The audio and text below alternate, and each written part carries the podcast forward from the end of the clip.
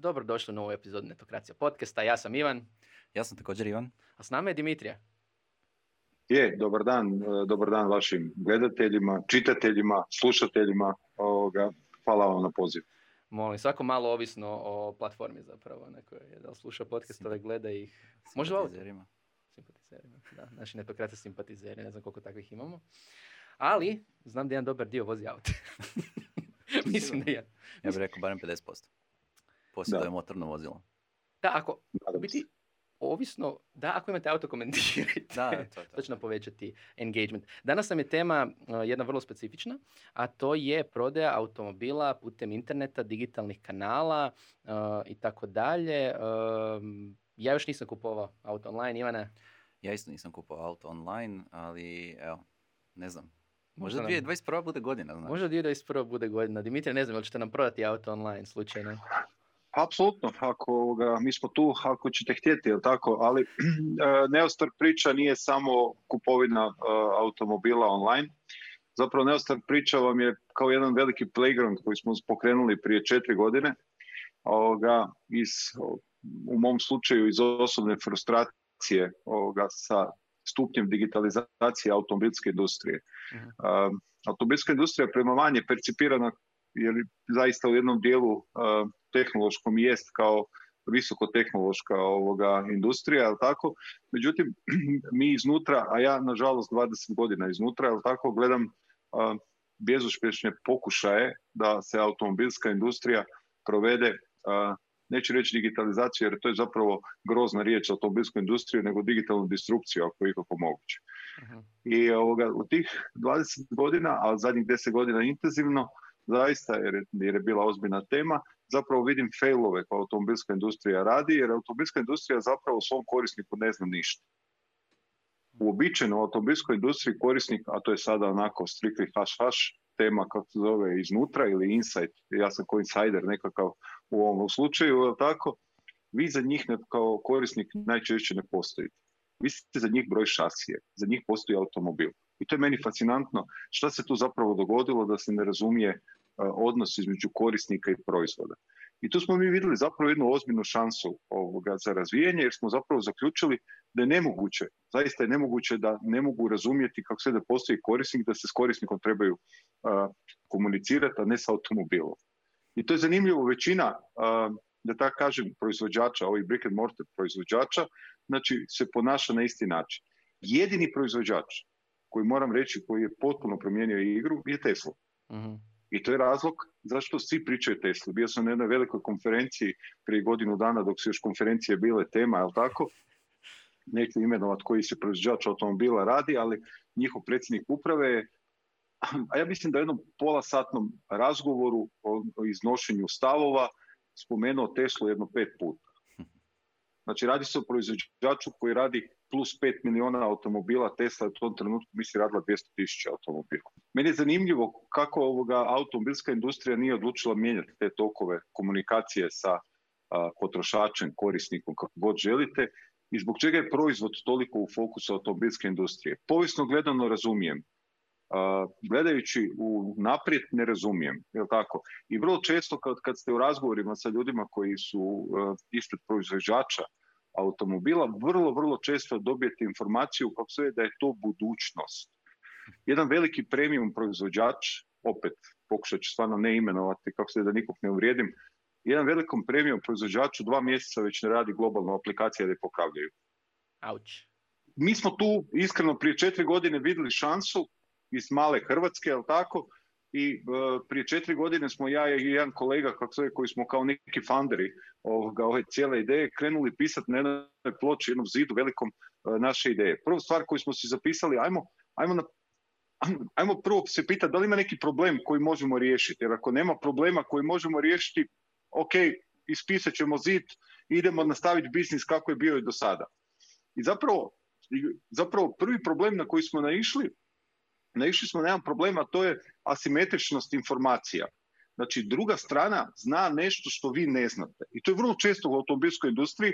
Vi dolazite recimo na servis automobila, jer ova naša platforma nije samo kupnja i prodaja, nego i servis automobila. Znači, ovoga, dolazite na servis, ali uvijek kad servisirate automobil, dolazite samo s jednom idejom. da što manje boli. A ne znate ništa. A druga strana nešto zna. I zapravo tu mistifikaciju između dvije strane i tu asimetričnost informacija je, smo zapravo prvu stvar koju smo postavili da moramo riješiti asimetričnost informacija. To je zapravo u platformskom biznisu uh, common, da tako kažem. Jednostavno u platformskom biznisu morate riješiti uh, asimetričnost informacija ako želite riješiti problem. Druga stvar, radili smo jednu ogromnu statistiku i stvarno smo se bavili s tim kako su i to, i to radili smo na svim europskim zemljama ovoga, i SAD-u i ona je sama trajala šest mjeseci i na kraju smo zaključili da tržište rabljenih automobila i tržište servisiranja izva ovih ovlaštenih servisa je u prosjeku Europe i SAD-a od 3 do 5 puta veće od tržišta novih automobila. A s druge strane, to tržište uopće nije konsolidirano. 80% svih trgovaca i servisera automobila kao rabljenih automobila, mm. znači plus 2-3 godine starosti, su mama iz papa s firme do 8 zaposlenika. I iskreno tu nam se upala lampica. Znači ima jedna moja, moja mantra je da sa platformskim e, poslovanjem nemate šta raditi u uh, konsolidiranim biznisima. Pogledajte kako je Airbnb došao. Airbnb je došao na potpuno nekonsolidirano tržište. Pogledajte Uber. Uber nije kupovao uh, taksi službe.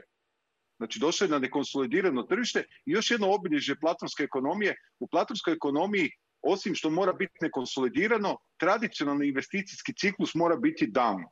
uh I to se u automobilskom biznisu zapravo događa. Niko neće doći kupovati salone rabljenih automobila po svijetu. Jer jednostavno investicijski to više nema smisla, nema investicijskog potencijala. Jedini način konsolidacije je zapravo identičan kako je to Airbnb napravio, kako je to Uber i svi ostali kako su napravili. Zapravo jednostavno, napravite ga tako da je digitalno. Jer, jer, to je jedina vrsta konsolidacije koju taj biznis može, da tako kaže, investicijski uh, podnijeti.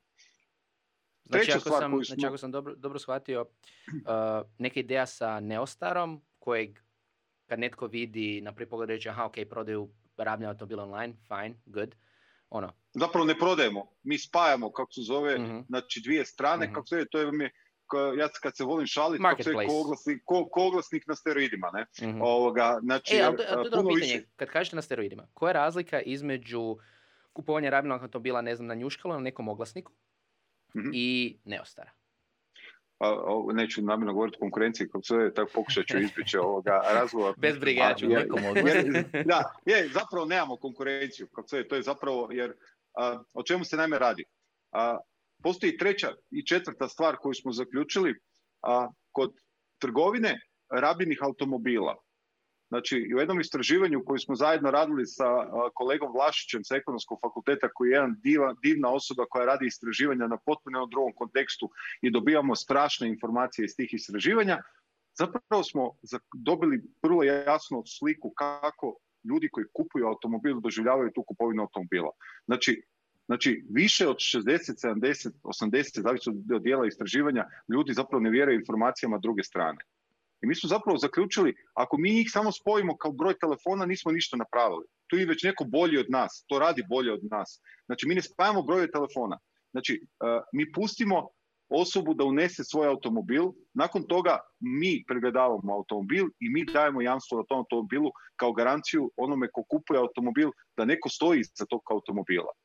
E sad, tu je miješanje vrlo jasno digitalnog i nedigitalnog svijeta, da tako kažem. Mhm. Ali to je zapravo u platformama je common sense, jel tako? Znači uvijek je miješanje digitalnog i digitalnog svijeta. I kad idem danas, kad trebam objasniti najjednostavnije šta je Neostar, Neostar nije samo platforma, digitalna platforma, Neostar je omnichannel platforma. Znači Neostar je potpuno svedno. Da li ste vi gledali auto na webu ili na aplikaciji i kupili auto na webu i na aplikaciji dopremio vam se na kućni prag, da li ste ga gledali na webu, a otišli u salon koji koristi Neostar softversko rješenje za salone, jel tako, za trgovinu i servisiranje automobila, ili ste došli u salon pa završili na webu, ili ste potpuno ostali u salonu i niste nikad na webu ni otišli, jer zato što servisi i saloni koriste zapravo kako se je naš ideja da koriste kako se naš softver koji je za njih potpuno besplatan. Jer naša monetizacija se odvija na strani onoga ko kupuje, jer njemu i dajemo.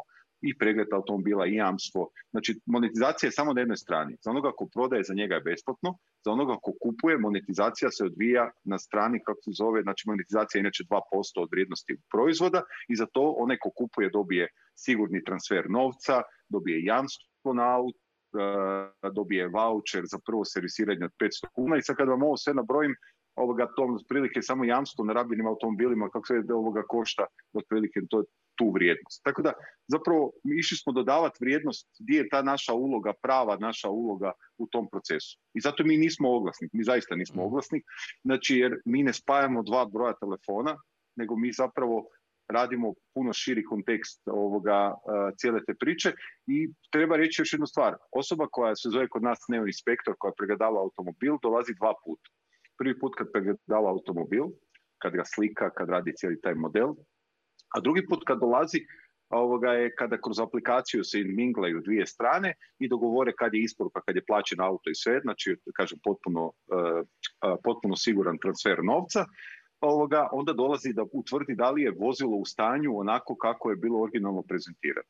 Tako da niti jednom trenutku ne ostavljamo dvije strane, nego smo tu zapravo za dvije strane. A, a te dvije strane cijelo vrijeme imaju taj nekakav digitalni, a, da tako kažem, pečat korištenja ovoga rješenja. I to je jako, jako važna stvar.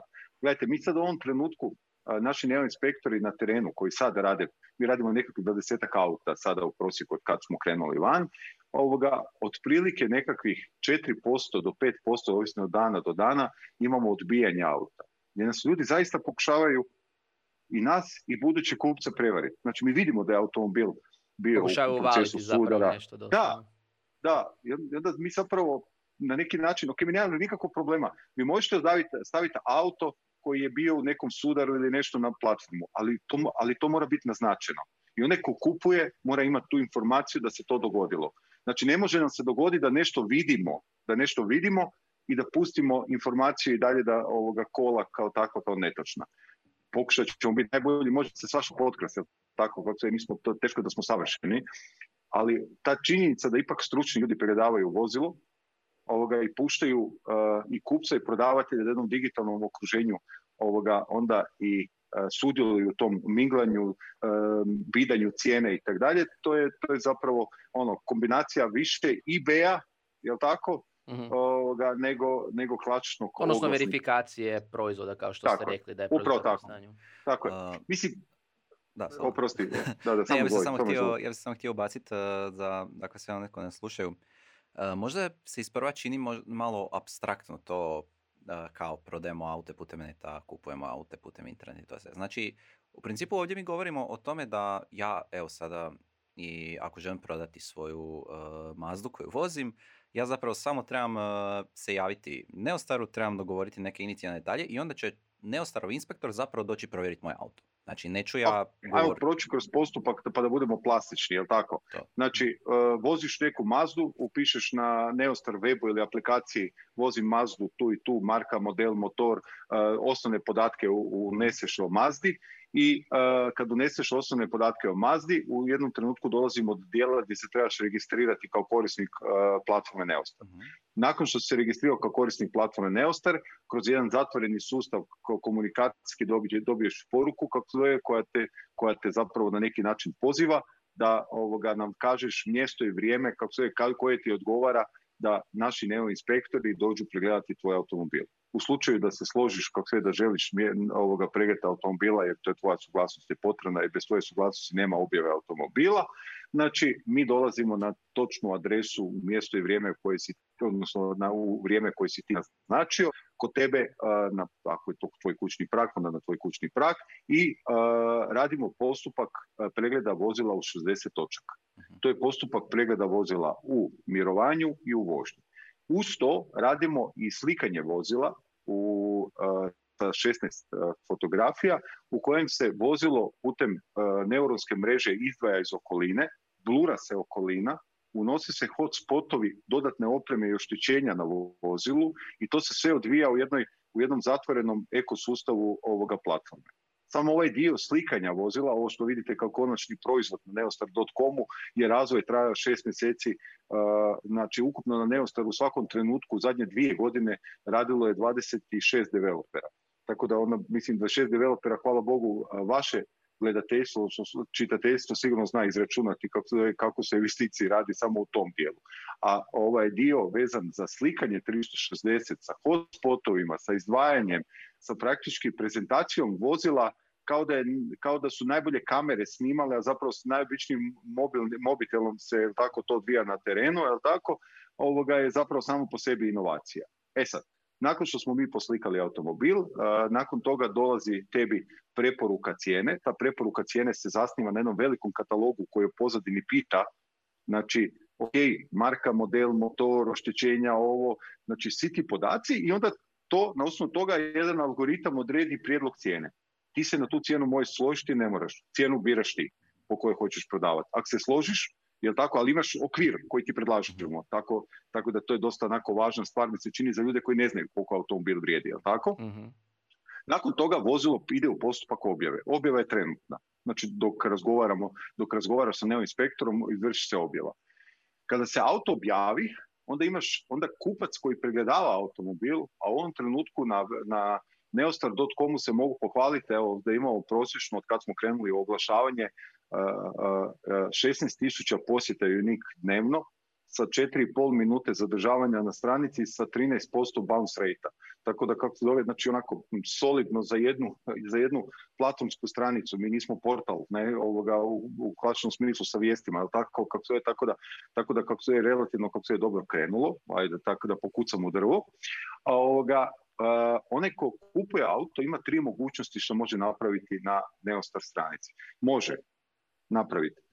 Može ponuditi svoju cijenu, to je make offer napraviti kao na eBayu i onda ulazite u postupak, uh, neću reći bidanja, nego make offer cijene, jel tako, jedan i drugome.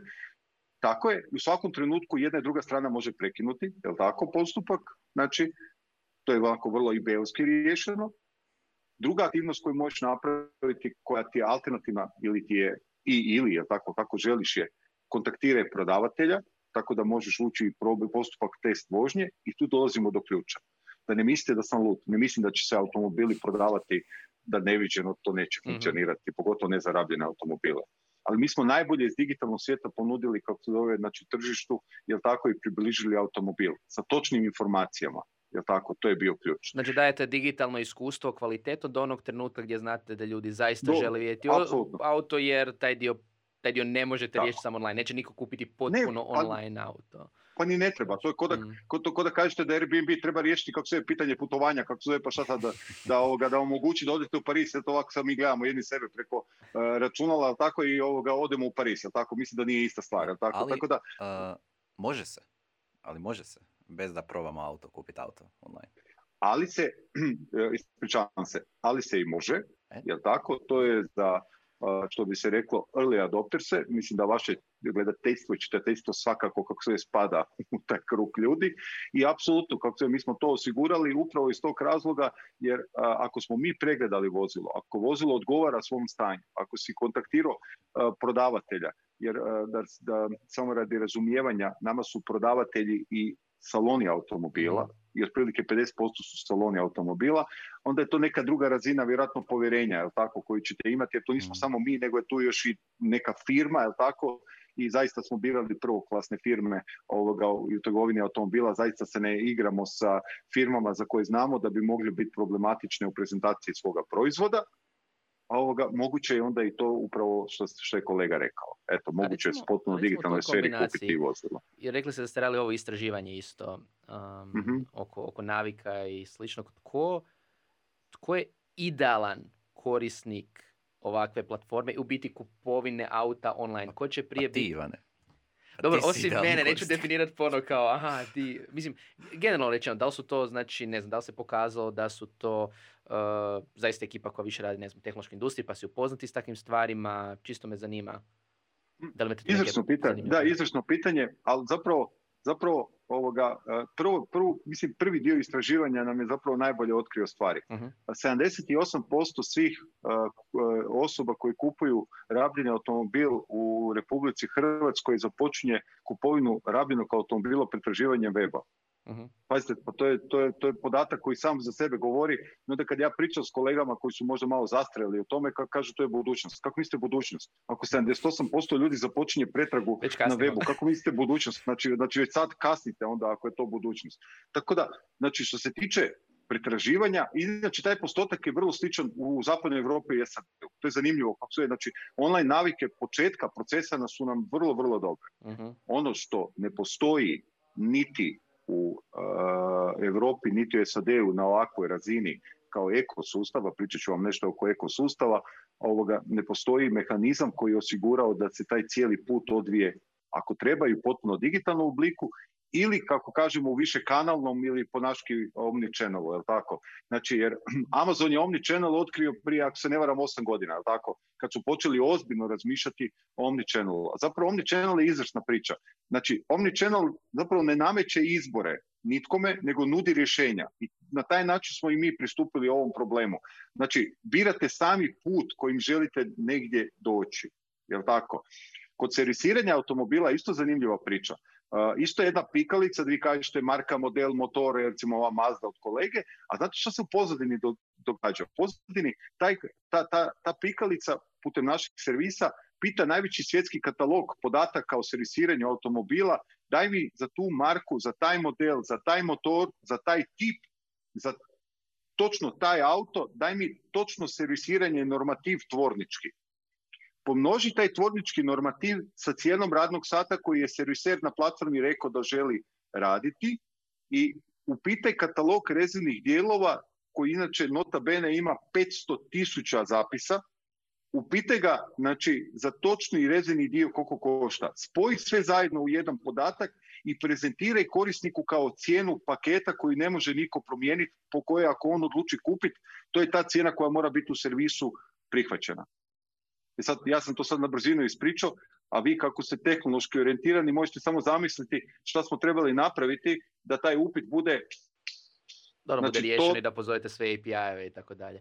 Tako, to, kad... to, to, je, to je kao jedna alijansa uh, putem API-eva koje radimo da bi dobili jedan, jednu, jednu vrijednost da bi dobili. Evo, mm. ovo sad što sam ispričao za servisni proces, zaista niko nije izveo do sada.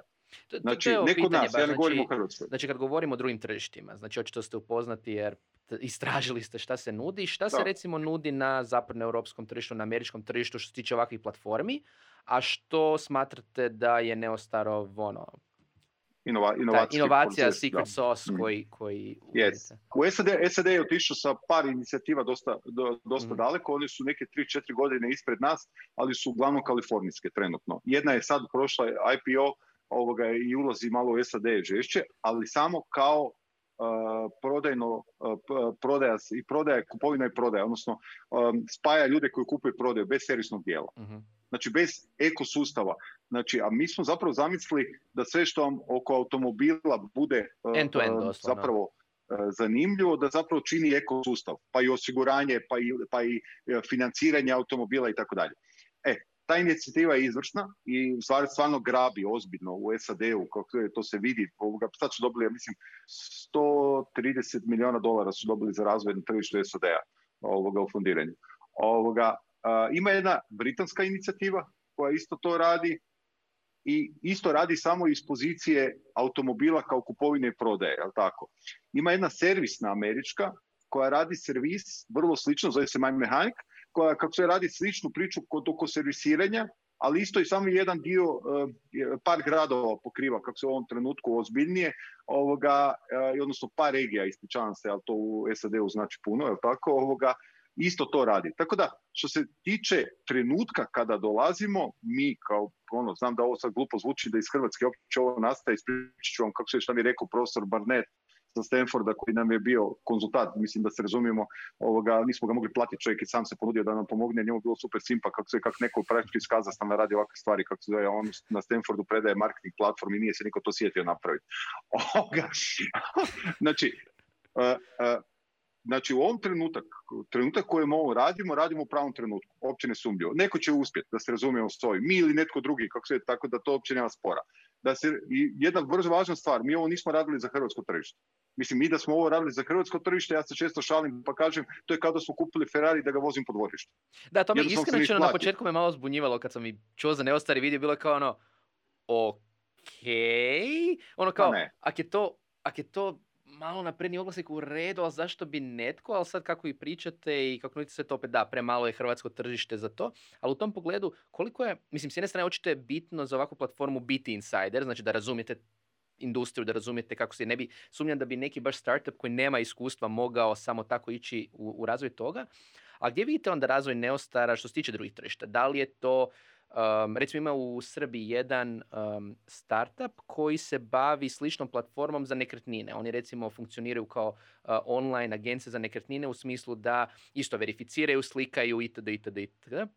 Da li vidite vaš razvoj na tržištu srednje uh, Europe, zapadne Europe, gdje mislite da tu ima najviše potencijala za Neostar? A, kad smo radili analizu mhm. ovoga europskoj i ovo SAD, ovoga, moram vam reći ovoga, i običajno demantirati mišljenje koje se običajno prvo pojavi, u regiju, ovoga, za početak smo dovoljno istočno, ovoga, to je prva stvar. Druga stvar i vrlo važna stvar, što veće tržište, što više digitalizirano, a tu ipak postoji razlika, to je bolje. Znači, naše istraživanje, da, naše istraživanje je pokazalo da je prvi izbor trebao biti UK ali ono je matematičko istraživanje. To je algoritam koji smo napravili prema više kategorija ovoga, prema više kategorija koje smo stavili da nam se uspoređuju online navike, kupovine, tržište rabljene automobila koliko je veliko, tržište servisiranja, prosječne cijene, znači ima više kategorija. I taj algoritam nam je zapravo dao UK. UK je zapravo neki način bio prvi izbor. Ok, malo sa Brexitom to komplicira e, život oko pravne legislative, ali ne značajno. A iza UK-a sljedeća zemlja je Nizozemska ja vrlo mhm. često nizozemsku istaknem kao prvu, jer nizozemska zvuči za našu regiju a, dovoljno egzotično. A, znate, jedna od prvih stvari koje smo zapisali na tu onu ploču kad ono prije četiri godine, napisali smo Neostar globalna platforma.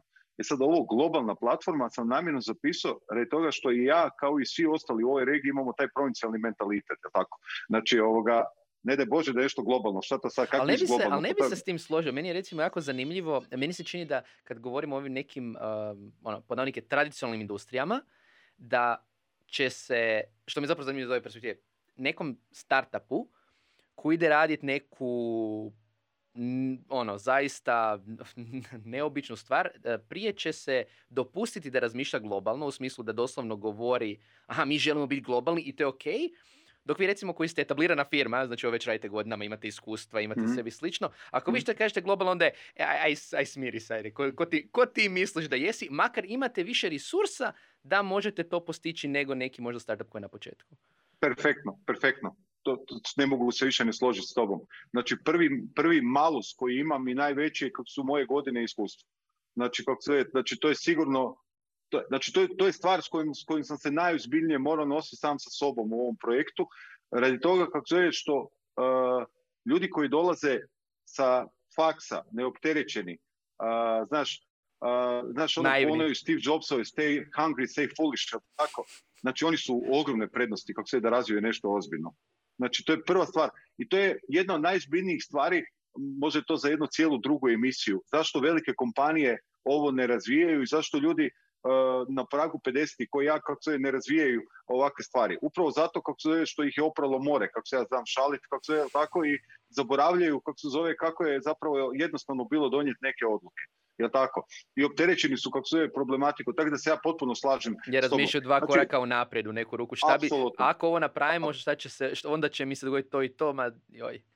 Apsolutno. Znači, jedna od najzbiljnijih stvari s kojim smo bili suočeni, ja osobno i moj osobni nightmare, je bilo ovoga, moje prijašnje, prijašnji, uh, prijašnji život, da tako kažem, ovoga, u poslovnom smislu. I to je nešto što se svako ko donosi ovakve odluke mora nositi. Nije važno koliko ima uh, iskustva. Ali ima jedna pozitivna stvar iz ove priče, mislim da se spomenuo u jednom trenutku, a to je legacy.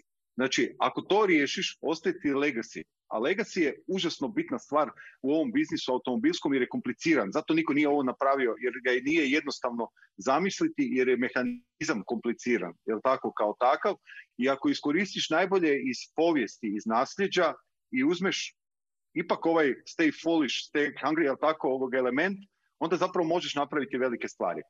Ono, ima par inicijativa, kako sve, koji pokušavam s ovim našim uh, neozbiljnim političarima, kako se progurat kao ideju. Ima jedna predivna, ima jedna predivna francuska inicijativa koja se zove Station F, gdje su kupili mlade, mlade startupe i etablirane francuske kompanije, Michelin, L'Oreal i tako dalje, i njihov startupe ideje. I oni kao na jednom mjestu, na jednom mjestu se pojavljuju znači etablirane kompanije sa svojim startup idejama, jer se razumijemo, startup ideja može biti iz etablirane kompanije. Mi to sad dokazujemo. Znači, i druge strane, mladi ljudi koji rade kako se na stvari, zamisli koji je to sharing ideja, što se tu sve događa, znači u jednoj pozitivnoj ovoga okruženju. Nadam se u pozitivno, nisam ovoga, ne živim i ne radim tamo, a volio bih živjeti i raditi u takvom okruženju. Mi smo bili dosta okrenuti sami sebi. Mislim, mi smo u jednom trenutku imali 43 streama. Ovoga, od toga je 14 bilo digitalnih, odnosno IT streamova. Znači, niti u jednom streamu nije bilo znanja lokalnog u Hrvatskoj, znači kao etablirane i posložene scene ili ceste, ako hoćeš. Jer nismo krenuli iz Kalifornije, nismo krenuli iz Silicon Valley, nego smo krenuli iz Zagreba. I di smo god taknuli, nije bilo prijašnjeg iskustva kako to izvesti uopće. Može primjer, kako izvest... neki konkretan. Evo, evo, konkretan, evo konkretan, ići ću od trivialnog ka kompliciranom. Uh-huh. Recimo, uh, tri, nešto što vam zvuči trivialno, recimo je stream uh, pravne, pravne tematike terms and condition platonskog poslovanja. Ne postoji odnički ured u Hrvatskoj koji je za hrvatsko, znači za europsko tržište u ovom trenutku ozbiljno radio terms and condition za platonsko poslovanje. A za platonsko poslovanje u ovom kontekstu, to jasno da nije niko radio kad vjerojatno postoje tri, četiri inicijative u svijetu, sad baš piknem taj ured odvjetnički, to je dosta teško, jer tako, osim toga vjerojatno je SAD-u, tako da mi ne bi ni pomoglo. A u tehnološkom smislu imali smo jednu veliku sreću, kako se zove, da je, uh, da je SPAN kao kompanija s nama htio zajedno R&D raditi na ovom projektu, jer ovo je bilo ekstremno agilno programiranje. Neko je morao biti spreman zaista tako raditi. Tu nije bilo waterfalla ni malo. Znači, to je, znači ovo je bilo zaista uh, izazovno. Mi smo arhitekturu rješenja, mislili smo da je ono monolitna, solid as a rock, znači mi smo je mijenjali u hodu, refakturirali, kako se kad smo shvatili pogreške.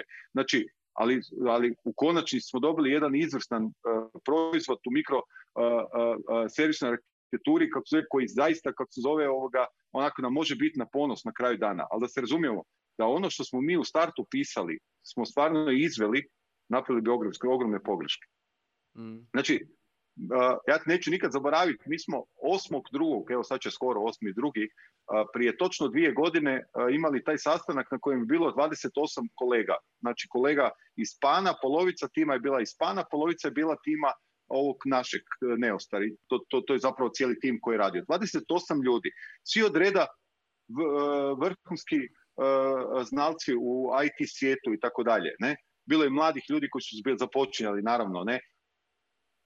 Ja sam tada izgovorio jednu rečenicu koja nije najbolje legla svima. Rekao sam prvo da smo underdog, kako miš underdog, može si ti underdog, kako miš da smo mi underdog. Je rekao, ali, rekao, ali mi jesmo underdog, radi toga što niste ovo radili. Ovo nije program za hitnu pomoć, za Bogan. Ne, ovdje radimo retail proizvod, znači ono, retail marketing platformu. Da nećemo znači, klijentu i to je riješeno, ovo moramo krajnjim korisnicima. Da, no, ono, sad ćemo mi to zapisati, to je to, kako se zove, za, za, za, mislim, pristup, pristup, tehnološki pristup je isto trebao biti dobro, dobro u stalnoj reviziji. I tu smo imali gomilu, gomilu stvari. Znači, ništa tu nije bilo pravo, linearno. Apsolutno ništa nije bilo linearno. Znači, mm. i to je zapravo kako to je ključ cijele priče. Trajalo je dvije godine. To je u svijetu izrade jednog uh, programskog rješenja užasno puno. Ne? Ovoga, I, i, i uh, trajalo je dvije godine i još nismo gotovi. Ljepota cijele priče ovoga je što sad samo dodajemo module. Evo sad, sad baš završavamo razgovore s jednom velikom hrvatskom bankom, odnosno ovoga, Europskom bankom, koja će nam pomoći da napravimo zajednički online kredit i leasing koji će biti inside modela, je tako, ne? Tako da to iskustvo upotpunimo i sa proizvodima drugima, ne? Ali moram vam reći, sa tri banke prije toga sam godinu dana pregovarao, svi su mi govorili da u ovo je budućnost. Ovo je budućnost. Au, Biće to dobro jednog dana. Znaš, da, zato što, zato što financijski svijet u digitalizaciju ulazi radi troška, da smanji broj poslovnica i bankomata. Da, da. sense of activity without progress, ako je moguće. To je ono ko teams, ko teams sastanci koji se odvijaju zadnjih godinu dana. Sense of activity without progress. Tako da, ovoga, uh, u tom kontekstu, znači, uh, znate koliko sam puta čuo da je ovo budućnost? Jednak, gledam se, sam ja lut ili ono, kako mislite budućnost? Znači, ljudi, ljudi sad pregledavaju i traže proizvod i traže sigurnost kod toga. Znači, nema budućnosti. To je, to je, ali kako će, kaže ljudi, kako će ljudi prihvatiti korištenje, kako se zove vaše aplikacije? Rekao, da vam pripričam jednu priču, kako se, kad sam se prvi put vozio ovoga u Uberu u Parizu 2013. godine. Rekao, to sam pričao kolegama u bankama. Rekao, ja sam inače u Parizu bio često ovoga odlazio i ovoga, u Parizu ako se neko vozio s tradicionalnim taksijem je stvarno onako kao iz onog priča u Uberu, znači čovjek te stvarno psuje onaj taksijaner pa, pariški, on je stvarno neugodan prema tebi. To što mhm. nije mit, to se stvarno događa. E. I u jednom trenutku je došao Uber i ja skinem Uber aplikaciju onako, ja ne znam ko, ko, da sam u transu bio, sam skinuo to kad sam čuo šta radi. Ovoga, I dolazi čovjek koji je obučen u crno dijelo, bijela, bijela košulja, crna kravata, sjedam u nekakav limo, nudi me bombonom, bombonima, vodom i rukavicama kako se dezinfekciju ruku, ovoga prije korone, dakle 2013. godine. Znači i ovoga čovjek, ja bih rekao da je došao iz Afrike, e, tako mi je rekao kad, smo pričali, dvije godine prije toga u Pariz. Znači, relativno se ne snalazi po pariškim ulicama, vozi na navigaciji i kad, i kad, sam, kad, kad me savršeno doveo u jednoj savršeno ljubaznoj konverzaciji e, doveo na moj cilj, rekao mi je daj mi samo ocjenu pet. Jedno moje pitanje bilo kako su njega presilili ovoga na korištenje aplikacije? Što ga je naučilo da koristi aplikaciju praktički, kako se zove, u odnosu na sve ove, da kažem, doktore koji 30 godina voze po pariškim ulicama, je tako? Znači, kako je uspio tako brzo uh, uh, postići korisničko iskustvo koje nitko zapravo na pariškim ulicama u tom trenutku ne nudi. Ista stvar kao Airbnb. Kako smo naučili baku koja je do prije pet godina držala na ulazu primošten plakat, kako se zove, apartman slobodni apartman ili e, ovoga, kako god, šta god je pisalo, mm. sad smo je naučili da koristi Airbnb aplikaciju. Kako se to dogodilo? Mhm. Je to bila budućnost ili je to bila, kako se zove, zapravo realna korist za baku, kako se zove, da ne mora sjediti na, ovoga, tako, ovoga, na suncu, na ulazu u Primošten, kako se negdje zapravo dovoljno da sjedi na svoje terasi, jel tako, kako se da primi poruku na aplikaciju. Da. E, to je priča, to je zapravo priča bila neostara priča neostara nije priča neka ezoterije, kako se ovako, kako si ti dobro pitao, kako se zove, znaš, ono, zvuči ezoterije, ali ne, zapravo je relativno jednostavno. Rješavamo stvari kojima ljudima je problem, realan ljudi trebaju. Ako gledamo, ako gledamo taj, taj dio vaše priče, znači, opet, da, da ste sad neki ono, uh, mladić koji sa faksa pića svoj startup gdje će promijeniti automobilsku industriju i slično, već uh, dovoljno sam vidio startupa da znam šta bi pitao i gdje, aha, idemo prvo akcelerator, idemo ovako, nak, itd., taj neki put je relativno poznat. U ovom slučaju Neostar platforma je um, rješenje etablirane tvrtke. Vi imate jako puno iskustva u industriji. Koji su sad sljedeći koraci? Da li ćete ići tražiti primjerice, kao što smo imali za, s obzirom na konkurenciju i neku investiciju za širenje? Da li ćete tražiti strateške partnere s bankama, očito pričate oko razvoju proizvoda. Kako vidite razvoj ovog startupa? Hmm. Dobro, kao prva stvar, prva stvar mi je originalni, kako se zove, znači uh, pitch prema kompaniji koja je, kako se trenutno jedini vlasnik, su se ponašamo prema toj kompaniji kao, kao prema investitoru. Mm. Znači, to je prva stvar, jer to je moja vježba sam sa sobom, da se ponašam prema, prema kompaniji, kako se koja je investirala novac kao investitoru ne kao vlasniku. I originalna kompanija, pritom mislim na Zuba grupu, kako se zove, zna da će u konačnici ako platforma uspije biti manjinski investitor. Ali to je logično. Znači u jednom trenutku će doći institucionalni investitori, doći će, kako se, ako smo napravili proof of concept, znači doći će i reći će kako se, ok, sad mi, sad mi dolazimo, sad smo mi na redu. Ne? Ovoga, jer sa jednim velikim fondom od jednog velikog proizvođača automobila razgovaramo i ovoga gospođa koja vodi taj fond kako će za nova ulaganja iz digitalne tehnologije kako je to zovu proizvođača automobila ovoga je ovoga rekla napravite mi proof of concept sa bilo kojeg tržišta možete iz hrvatskog jer korisničke e, navike su zapravo iste što je super zaključak je tako? Mm. ovoga i mi smo i mi smo prvi ulagač. Zašto? Zato što Uh, ako mi imamo proof of concept, da, da, da, to je budućnost, to je budućnost. Da, zato ako, ako smo mi, ako, ako imamo proof of concept sa tržišta, onda znači da na bilo kojem drugom tržištu taj poslovni model ako nema konkurenciju, ako mhm. je, da tako kažem, u financijskom, investicijskom smislu ima potencijal, onda nije upitno ovoga, da, to, da se to može izvesti. Tako, ovoga. Znači, naravno, čeka nas, čeka nas kao prvo, kako se proof of concept. Znači, to je mhm. prva stvar, mi moramo napraviti domaću zadaću. Ja u ovom trenutku odbijam uh, firme za razgovor i fondove, jer nisam spreman da razgovarati u ovom trenutku o tome. To zvuči slatko, zvuči zanimljivo, zvuči zanimljivo ljudima koji su trenutno vlasnici, jel tako, ali meni kao nekakvom founderu, kako se zove, trenutno nisam uopće zainteresiran razgovor. Sad to mi je moj, moja, moja prva stvar koja je sada na stolu i meni i ekipi koja se nalazi zajedno sa mnom ovdje ovoga, u Neostaru je kako napraviti proof of concept, a onda ćemo se baviti ovim lijepim stvarima, kako tu ideju, kako se zove i kome tu ideju, kako se zove ovoga, na kraju krajeva, kako se zove prodat kao ideju i to je na kraju krajeva stvar i odabira ovoga, eh, ovog originalnog vlasnika kako se, koji je tako ovoga investirao novac uh, u ovakav razvoj. Znači, Uh, sama činjenica da, da, da, da firma je spremna investirati u ovakav projekt govori ipak o tome kako se da postoji osnovno razumijevanje kako ovaj projekt treba razvijati, u kom smjeru ovaj projekt treba ovoga izaći van. Ali to je, ajde, reći ću, to je jedna velika uh, prednost bila nas u tu Neostar timu, što smo imali originalnog investitora koji je razumio, razumio u kom smjeru treba autoindustriju razvijati. Ne? da, evo, ovo je odlično. u kojem smjeru auto industriju treba, u kojem industriju smjeru treba razvijati, to je ta budućnost o kojoj cijelo vrijeme pričam. ali zapravo mene, mene sad zanima, evo, što je zapravo ta, znači kako će izgledati sad ta budućnost? Znači imamo s jedne strane Teslu koja je pokazala da se u Americi može prodavati mm. online, znači da ni ne treba taj neki middleman, odnosno autosalon, mm. već da oni svoje zaposlenike zaposle u salonima koji mm. prodaju aute, naručuju se sveba, lali dadi. I s druge strane imamo sad, uh, imamo Neostar koji uh, pruža ruku ljudima koji žele prodati, odnosno kupiti aute uh, putem mm interneta, uz pomoć interneta na digitalne razne načine. Je li sad ono, Neostar nam je zapravo tu pa isto također dokaz korisnicima nekog koncepta da se zapravo to može. Znači da ta, ta budućnost koju mi možda gledamo samo tu nekako u Americi, da se da ljudi ono gledaju aute online, da to brausaju i da tu tri klika više manje sve dogovore mi sad imamo jel, zapravo priliku to iskusiti iz prve ruke. I sad zapravo koliko će ovo e, ova neostar priča zapravo utjecati možda na promjene ovih e, promjene navika ljudi u Hrvatskoj možda budu otvoreni općenito na kupovanje Uh, ne samo ono, automobila, dijelova.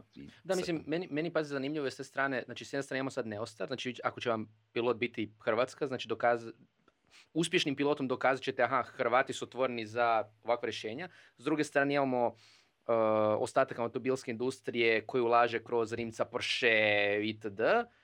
I onda zaista ono kao, čekaj, ono što, uostalom Ivan i ti si pisao članak o tome, znači da će Hrvatska postati, da Hrvatska može postati ono R&D centar za automobilsku industriju kao ovo je još stvarnije, zaista, jer imamo s jedne strane korisnike koji mogu koristiti rješenja, ako recimo koriste Neostar, s druge strane imamo ljude koji zaista razviju rješenja ovdje. Da.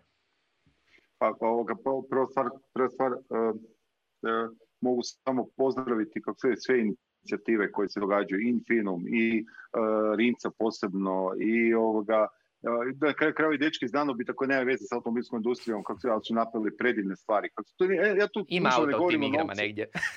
da, ne, ja tu, ja tu nužno ne govorim, ljudi, ljudi gledaju te milione Ovoga, mm. Zapravo mene, mene milioni kao takvi, kako se sad u ovom kontekstu ne zanimaju. Mene zanima da li mi u Hrvatskoj možemo nešto razviti, nisam ja sad neki ono politički patriot pa sad ću pričati kako sve, nego zanima me da li možemo stvarno nešto razviti i nešto napraviti odavdje. A na, strogo vjerujem ako postoji energija da to stvarno možemo napraviti. I stvarno vjerujem u, u, u, u energiju, ali bez energije zapravo to je praktički nemoguće. Bez razumijevanja da, da jednostavno tu ne, treba napraviti nekakav korak radikalniji i neku veću oblik distrukcije. Ja često sa kolegama iz tradicionalnih industrija, e, koji su mnogi moji prijatelji, pričam, kad pričamo o ovome, onda pričamo zapravo o tome, e, pitaju me kako se, šta ja mogu iz svoje industrije napraviti. Rekao, pa distrukciju. Razmisli kako možeš napraviti neku distrukciju iz svoje industrije. Bili su, bila je simpatična jedna priča ovoga, bile su kolege koji se bave transportom automobila ovoga, u Hrvatskoj i Europi. To je ovi kamioni koji voze po mhm. cijeloj Europi. Jedan me kolega pita, pa ovo je, pa ovo je izvrsna ideja, kako, jer, ovoga, kako to vidite u mojoj industriji? I rekao, rekao, aj zamislite aplikaciju koja vam kaže u ovom trenutku, znači ne kamione, prodate sve svoje kamione. Sve kamione prodate i uložite novac u aplikaciju. I zamislite aplikaciju koja vam kaže ovako. Kaže vam da na ruti od Brisela do Istanbula, koja prolazi kroz 50 gradova, prolazi jedan kamion koja ima dva prazna mjesta na sebi. I baš slučajno prolazi kroz Stuttgart, kako se ima dva mjesta prazna. I netko ko u Zagrebu, kako se treba auto iz Stuttgart, kako se napuni taj kamion, kako se putem aplikacije. Sad on mene sluša, a čovjek se bavi zaista 20 godina samo sa, sa, sa bavi mm tom vrstom biznisa. Ja tom biznisu ništa ne znam. Ja, ja sam korisnik tog biznisa iz svog uh, prijašnjih života, jel tako, ovoga. Kaže on, pa to bi izvrsno funkcioniralo. Pa rekao, da, ali to je distrukcija. Znači, nema, upregnete sve firme koje voze po Europi u kamionima, znači, koliko u prosjeku na kamionima ima slobodnog mjesta? Kaže on, otprilike 15%. E, rekao, zamislite 15% kapaciteta dole za 100% na sve kamione koji se trenutno u Europi voze. Šta se može napraviti? Na kraju kraja možete s praznim kamionom krenuti do ovoga iz, iz Brisela, napunit će se do Stuttgarta ovoga preko aplikacije. Da, da. Tako da, to je šala bila moja, kako to sam ja ispucao bio na sastanku bez veze. ja zaista o tom biznisu ne znam toliko da bi mogao uh, pričati o tome. Nego, hoću reći ovako, na jednoj načelnoj razini šta je moguće napraviti, ali treba razmišljati o distrukciji u tom, u tom modelu. Ako ne razmišljate o distrukciji u tom modelu, zaboravite onda, jer onda zapravo radite istu stvar što svi ostali. Kupit ćete još više kamiona, uh, kupit ćete bolje kamione, bit ćete najveći na svijetu. Da, to je ona priča to, to, me podsjeća, ovoga... to me podsjeća baš na tu foru sa ovim, kako se zove, sa Appleom i onim idejama da zapravo nije poanta napraviti malo bolje računalo, poanta je napraviti iPhone.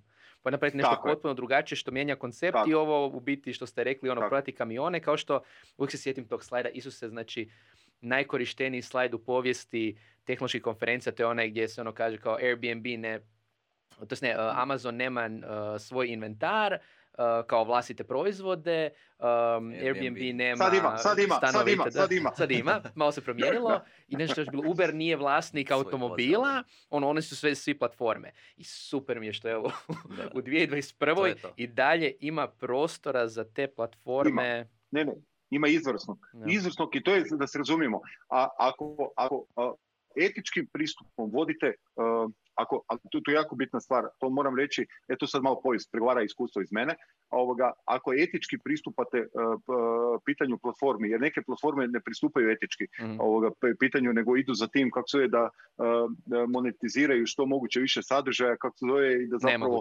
ovoga, i ne plate porez i uh, iskoriste ljude kako se zove, znači koji rade. Ako etički pristupite temi platformske ekonomije, ja sam siguran da tu ima dobar prostor. Ali sad da odgovorim na pitanje koje je kolega postavio vezan, vezano za budućnost automobilske industrije, tako to, to je ostalo možda ovoga, nepokriveno, odnosno prode, da. Ja mislim da ona neće biti jednoznačna. uh I to su me, kad sam ovaj projekt pokretao, kad su me tresli, da tako kažem, moji originalni investitori ovoga, sa pitanjima, ovoga, pitali su pa svi idu na ovo vožnja na poziv, nema imovine i tako dalje. Rekao da, slažem se. I to je Eko, to, to je sigurno jedan od smjerova budućnosti, ali budućnost neće biti jednoznačna. I druga stvar, obzor Neostara i ovakvih digitalnih projekata u, mom, u, mom, u mojoj slici je 10 godina. E sad, kad izgovorite 10 godina, u neko, pazite, u, u zemlji u kojoj brick and mortar ulaganje u hotele jedino najveći doseg investitora, to je veliki problem. Čekajte, znači, ulažite u nešto što neće 100 godina trajati da, zato što ništa u digitalnom svijetu ne može sto godina trajati. Ne? Mm. To, je ona, to je ona priča opet tog samo se na Jobsa pokojnog ovoga sjećam, ali ta, ta, ta, ta priča kako se o smrti kao predivnom stvari, kako se ja često analogiju radim na biznis, jer govorimo o biznisu. U biznisu je normalna stvar da poslovni model umre ako se ne mijenja. Mijenjanje u biznisu je zapravo smrt na neki način i stvaranje nečeg novog. I u tom kontekstu to je dosta teška tema za tradicionalne vlasnike firmi, jer tradicionalni vlasnici firmi, kako se žele biti Highlanderi, jel tako, živit će vječno. Ok, jedna stvar je što pričaju, druga stvar je što rade, jel tako. Znači, ovoga, znači, znači činjenica da nešto umire, kako se je praktički nepoznat, pa, zaista smrt je normalna stvar u biznisu i ona se događa. Pogledajte koliko firmi danas nema koji prije 50 godina radilo. Pogledajte koliko firmi nema koji prije 10 godina radilo. Mm. Pogledajte Šta se sa imenom Teslom dogodilo? Pri godinu i pol dana su bili dva mjeseca do stečaja. Danas su Danas je čovjek koji vlast, su jedan većinski vlasnika Tesla kako se najbogatiji čovjek na svijetu. Da, da. Brzo se stvari mijenju i ono, Hertz u ostalom otišao u bankrot što se tiče isto to. Bilska industrija dijelom tako da. Um, meni je ovo super tema. Iskreno nadam se da će um, ovo bi priča zapravo mogla potaknuti, nadam se, ne znam, ja sam već neko vrijeme još od kad je um, Adris uh, prodao TDR, nadao sam se tada da će oni reći aha, ajmo lagati u digitalizaciju turizma i tako dalje, to se nije dogodilo, tko im kriv. Ali mislim da bi ova priča mogla potaknuti možda i neke druge firme koje su opet tradicionalnom industrijom da razmišljaju o napokon spin-offima, novim projektima i slično, jer čini se da Neostar ima uh, taj potencijal. Dimitrije, puno vam hvala što ste bili hvala, naš hvala vama. Uh, gost danas i nadam se da ćete imati uh, sreću u pićanju, jer čekam vidjeti taj pitch deck. Je. Kako se zove. Dečki, želim puno sreće vama i u, vam, u vašim projektima. Ovoga, pratimo se jedni druge, tako, ovoga, tako da evo, Hvala vam još jedan put na pozivu. A što se tiče naših gledatelja i, slušatelja, ako niste slučajno sad bili subscribe na Netokracija da. podcast, to možete napraviti putem YouTube-a, samo kliknite subscribe i zvonce ili putem podcasting platformi, bilo to Apple Podcast, Google Podcast, Spotify, Deezer, šta, di, di se još može? Nije ne, tranzistor je ono što koristimo za publishanje. Aha. Ali al na neki, sigurno postoji neki tranzistor na koji možeš slušati podcast. Tako da subscribe se i tamo. Vidimo u sljedećoj epizodi Netokracija podcasta. Ćao!